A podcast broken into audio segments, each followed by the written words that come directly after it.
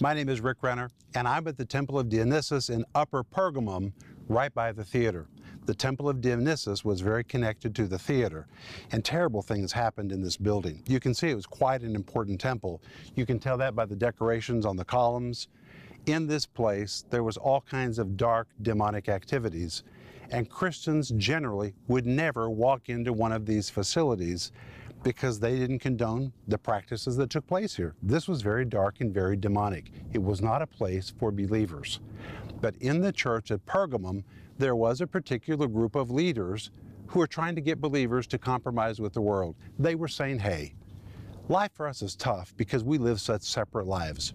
Rather than refrain from society, why don't we compromise with our pagan neighbors and go into the temples every once in a while, or go to the theater, or go to the bathhouses? Why do we have to live such strict, separate lives? And they begin to teach a doctrine of compromise. And Jesus referred to these people as Nicolaitans.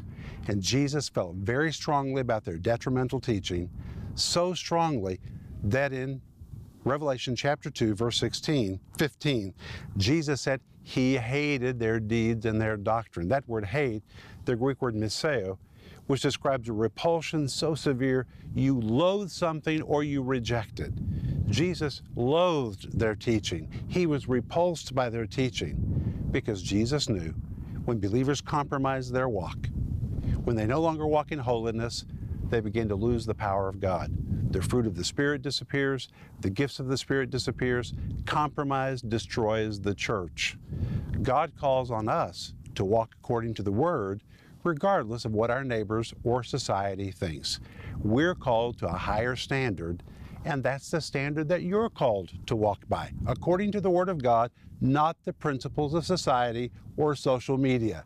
You're called to walk by a higher standard. And that is what I'm going to talk to you about today. Stay tuned for a teaching you can trust, a message that will inspire, strengthen, and equip you with vital insights and understanding from the Word of God. Here is Rick. I'm so glad you've joined me for the program. And as I told you in the introduction, today we're going to be looking at a damnable doctrine that was beginning to work its way into the church in Pergamum. And we need to really pay attention because this same damnable doctrine is trying to work its way into the church today, and it is amazing how fast it is growing inside the church. But particularly, we're going to be looking at Balaam and his doctrine because that is the foundation for what Jesus later says about the Nicolaitans. That's where we're going today. But before we get started, if you need prayer, we're here for you. We would love for you to call to let us know how to pray for you. We are people of prayer we pray for our partners, we pray for those who call, and we would love to pray for you. And if you have no one else to pray with you, we are here for you. So contact us with the information that's on the screen. We're waiting for you. And I want to tell you that we're offering you my series, a 10 part series called Christ's Message to Pergamum. It's a 10 part series based on these programs, and it is wonderful. These programs have been so rich as we have really dove into the scriptures in Revelation chapter 2, Christ's message to Pergamum. And in this series, it has all the points, the principles, the video, the photos, everything. It is just amazing. And it comes with a study guide. I love the study guide because it is so complete. The study guide has all the Greek words which you've been seeing in the programs and so much more. It is just awesome. You would use this personally you could use it with a friend that you're trying to disciple, and I hope that you are discipling somebody. Or you could use it in a Bible study group. It is just wonderful. We're also offering you my book called No Room for Compromise. It's a big book. It's more than 400 pages, and every single page in this book is full color. I wish I could just bring you here right now and open it for you because it is such a treasure. I say it's a treasure because I think it's a treasure. You know, I've written a lot of books, a lot of books. I forget how many, but it's a lot. But when I wrote this particular series, I decided to write it the way that I think a book should be written. I wanted it to have lots of pictures and illustrations, full color, so that we could really illustrate the Word of God to people who read it. So I took my team of photographers, my video crew, and researchers, we all went to Turkey over and over and over to the sites of the seven churches. Did a lot of original research, worked with scholars, tour guides, and we put all of that information into these books. And this book, No Room for Compromise, I'm telling you, it really is a resource. It is a treasure. And look at it. It is just filled with the most beautiful photography. It's not just information, it's visual information. It will really make the Bible come alive for you. Now, I seriously doubt that you're going to sit down and read it from cover to cover. Maybe you will, but most people use it as a coffee table book and they refer to it over and over. Their grandchildren look at it, their children look at it, their guests look at it because it is so enjoyable to look through and it will make the New Testament come alive for you. Now, today I'm going to be reading from this book because as we speak about Balaam, I did a lot of writing about Balaam and I can't do better than what I wrote, so I'm just going to read it to you today, and I believe it's going to make a difference for you in your understanding of who was Balaam and who was his doctrine, and what did he have to do with what Jesus called the doctrine of the Nicolaitans. But today we're going to jump right back into Revelation chapter 2, and I'm referring to my notes, and we're going to begin in verse 14. If you haven't seen the previous programs, please go to the archives, you need to see every one of these programs. But today we're beginning in verse 14, where Jesus says to the church of Pergamum, But I have a few things against thee, because thou hast there them who hold the doctrine of Balaam, who taught Balak to cast a stumbling block before the children of Israel, to eat things sacrificed unto idols, and to commit fornication. We briefly covered this in the last program, but I feel the need to review it very quickly. Notice Jesus says, I have a few things against thee. These words, I have, in Greek is the word echo, and the word echo means I have or I hold. But as they are used here, it describes something that a person feels very deeply or very personally. It means Christ was personally disturbed by what he was about to describe. He was so disturbed by it that he says, Echo, I have it, I feel it, I hold it. This is very near, it's very dear to me. What I'm about to describe is something I hold closely. I really feel this. Wow, these are very strong words in the Greek text. It emphatically means Christ was personally disturbed by the false doctrine that was being promoted by some inside the church at Pergamum a seduction on the inside was taking place, and this was disastrous. After the church had withstood wave after wave of persecution successfully, now from the inside the devil has launched an attack against the church with error, doctrinal error, seduction from the inside. And this was very difficult for the church because it was difficult for them to resist the leaders. They loved these leaders. These erring leaders had been with them from the beginning. They were loved, they were esteemed. But now they had gotten off track, and it was difficult for the church to stand against those that they loved. And this is also a problem for you and me in this day when we know some leaders are going off track. And we try to dismiss it. We say, well, we know that their intentions are good. We love them. They've been with us a long time. They come from a good family. And we try to dismiss it because we don't want to stand against those that we love. It's very difficult to resist erring leaders that have been with us a long time and that are greatly esteemed. And that was the problem for the church in Pergamum, and it's still our problem today. But if the wayward leaders in Pergamum were not stopped, Jesus knew that their teaching would eventually begin to spread throughout the entire church, and that would have a catastrophic result for the church. And by using the word I have, the Greek word echo, Jesus was alerting to them and to us that when leaders get off track in their doctrine, Jesus takes this very personally. This word echo means I have, I hold it, I feel it, this is very near to me. So Jesus now is expressing something very strong. And then Jesus makes this important statement. He says, I have a few things against thee few things is really not a good translation. It's the Greek word oliga. The word oliga describes something small in number, and that was important in this context, and it's still important for us today. something small in number. And here Jesus was describing how many leaders had gotten off track. It wasn't everybody, it was just oliga, it was a few. But unfortunately, it was a very notable few. Now, let me say this most infections begin at a very small microscopic level, almost undetectable. But if you catch it when it's small, it can be easily treated. You can stop its infection. However, if you don't deal with it when it's small, that infection will begin to grow out of control and eventually it will pass into the entire body until the whole body is sickened by an infection that could have been easily treated if it had been caught when it was small. That's the idea in this verse. Jesus says, right now, the problem is oliga. It's not huge, it's small, it's easily treatable, and that is why Jesus was calling on the church to deal with it and to deal with it urgently. If left untreated, the infection, the spiritual infection, would grow out of control and ultimately it would sicken the entire church. And although the numbers of these erring leaders were small, it was beginning to multiply like an infectious disease. So Jesus was calling for the congregation to stop the spread of this infectious teaching. Wow, this is such strong teaching. But Jesus goes on to say, I have a few things against thee. The word against is also very important. We didn't cover this in the last program. The word against is the Greek word kata. The word kata is a very forceful word which describes a downward motion, and here it carries the idea of domination or subjugation. And Jesus is actually saying to the church and to the erring leaders if you don't repent, if you don't deal with this correctly, if you don't self correct, then I will deal with you.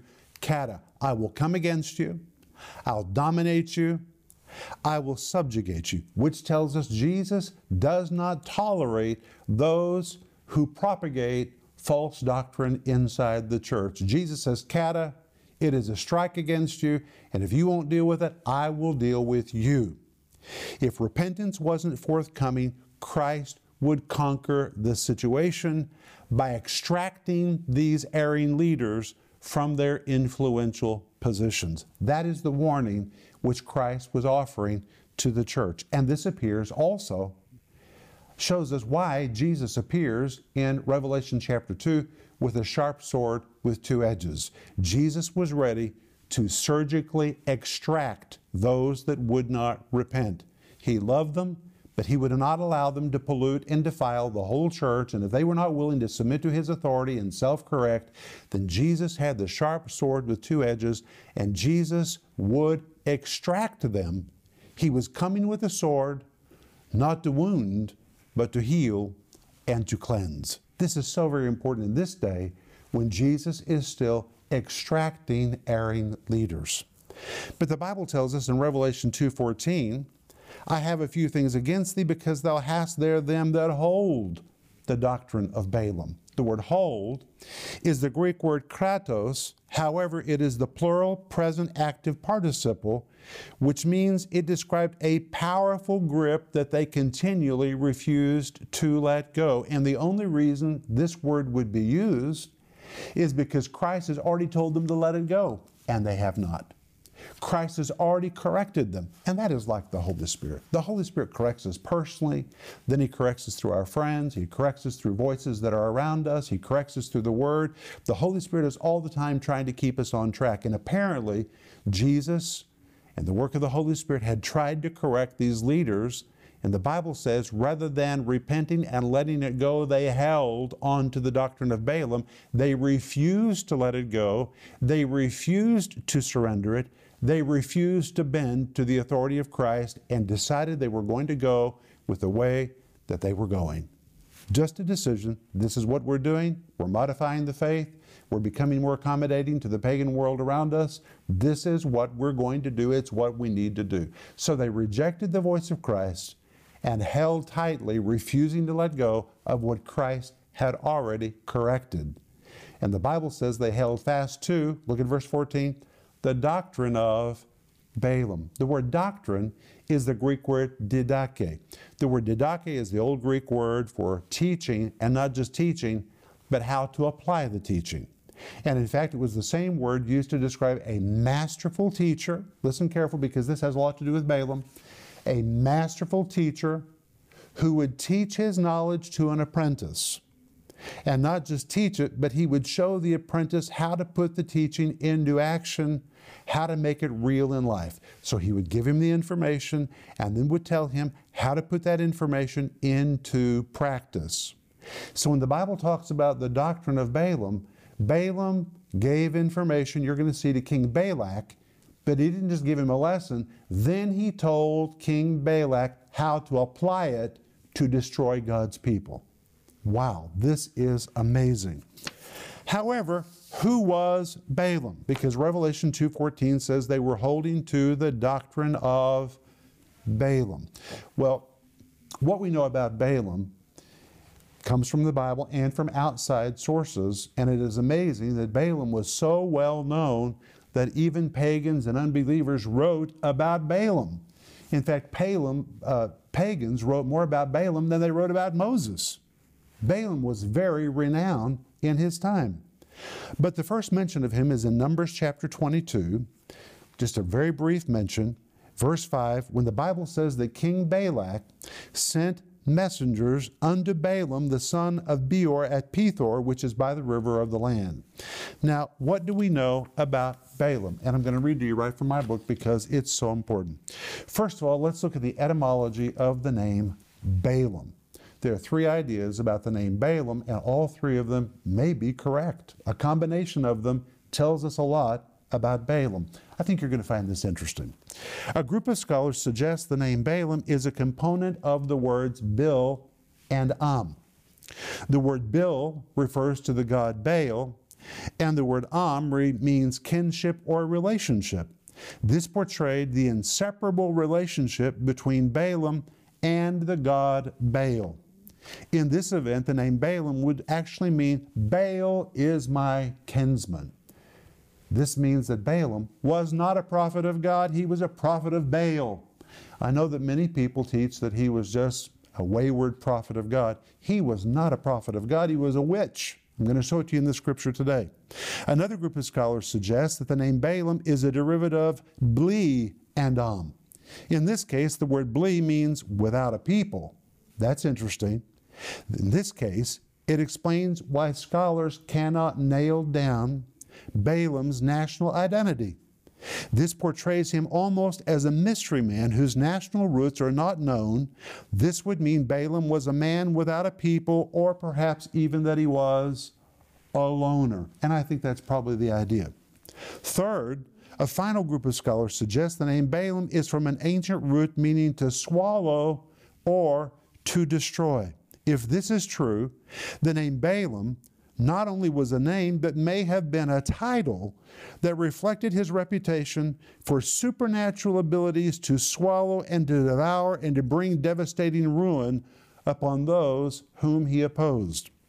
And when you put all three of these concepts together collectively, it suggests that Balaam was a devout follower of Baal, that he was a man of mysterious origin, who possessed a widespread reputation that he could swallow his enemies. All of that together is what we know about the etymology of the name Balaam, and it tells us a lot about Balaam. But what else do we know about Balaam?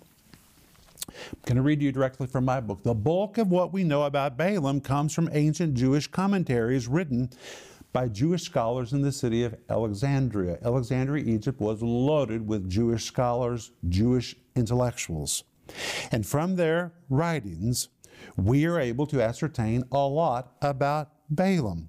For example, they tell us that Balaam was a witch. They tell us that he was very wicked. In fact, they call him the wicked one.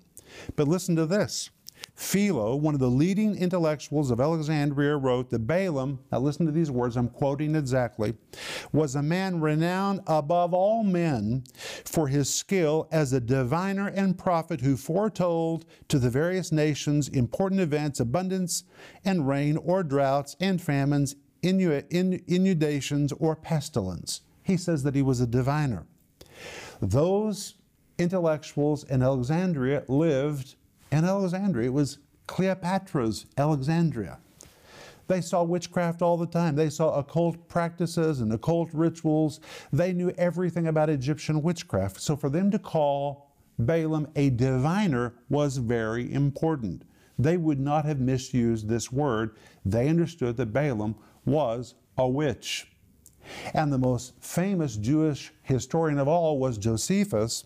Josephus wrote that Balaam was among the greatest of the prophets at that time, a remarkable statement since Balaam lived concurrently with Moses.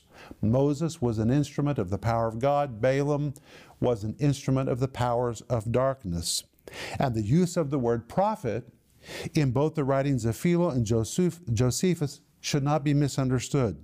This word was used at that particular time in history to denote one who was able to foresee the future. Even pagans used the word prophet to denote anyone who was a vocal instrument for the spirit realm. And in fact, other names for a diviner could include foretellers, seers, soothsayers, consulters of familiar spirits, enchanters, necromancers, wizards, witches, voices through which the spirit realm spoke, including mediums and clairvoyants. That's what the word diviner means.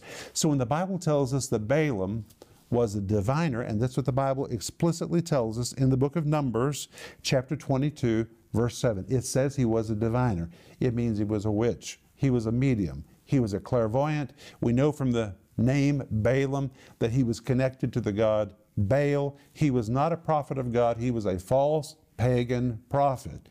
However, it seemed that he had the ability to discern when judgment was going to come to a people or to a nation. He had the uncanny ability to sense that. We're told that in the Jewish Talmud. The Jewish Talmud tells us that he had a knack for understanding when divine principles had been violated, and he knew that if divine principles had been violated, then judgment was going to come. And when he saw that something had been violated spiritually, he would seize the opportunity to speak a curse. And then the judgment would come. Not because he spoke the curse, but because he knew that a principle had been violated. But he seized the opportunity to promote himself as a great curser with great supernatural abilities. Then, when the curse of God would come on a people for disobedience, he would claim that it was because of his words. He was a phony, he was a charlatan, and there's no biblical evidence that he had any power to curse or any power to bless. He was just a charlatan, he was a fraud connected to the god Baal, he was a loner. This was an amazing man and he sees an opportunity to make a lot of money from King Balak. And we're out of time and we're just getting started, and this is so good. But when we come back, we're going to pick up right here. But I want to tell you the devil has no powers against you. You're going to find out Balaam could not curse the people of God, and the devil cannot curse you. I'll be back in just a moment, and I'm going to pray for you. Explore the Bible and the first century church with Rick Renner's book, No Room for Compromise. In this masterful hardback Bible study, Rick transports you to the first century and the life of the early church, exploring the relevance of Jesus' end time message to the church of Pergamum then, and how that end time message is relevant today. On every page, Rick reveals the larger context of the book of Revelation and his appearance to the Apostle John, taking you on a journey through the first three centuries of Christian opposition within a pagan world. You'll be amazed to see how the early church thrived through the light, life, and power of Jesus Christ. This beautifully bound 400 page book can be yours for $80. Features on location photography, added artwork, and historical illustrations that enhance the in depth teaching. When you call or go online today, you can also get the 10 part teaching series Christ's Message to the Church in Pergamum. As one of the seven churches in the book of Revelation, the church in Pergamum was a light of faith in the pagan darkness. In this series, you'll see how Jesus' message of holding on to faith is just as relevant today as it was in the first century. Available in digital or physical formats, starting at just $20. Don't miss this special offer, No Room for Compromise, and Christ's message to the church in Pergamum. Call now or go to Renner.org to order.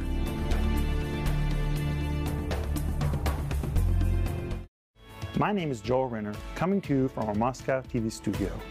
And I wanted to say thank you to all of our ministry supporters. Because of your support, that we can do our work, reaching out to the forgotten people. One of our primary works in Moscow is reaching out to the outcasts of society.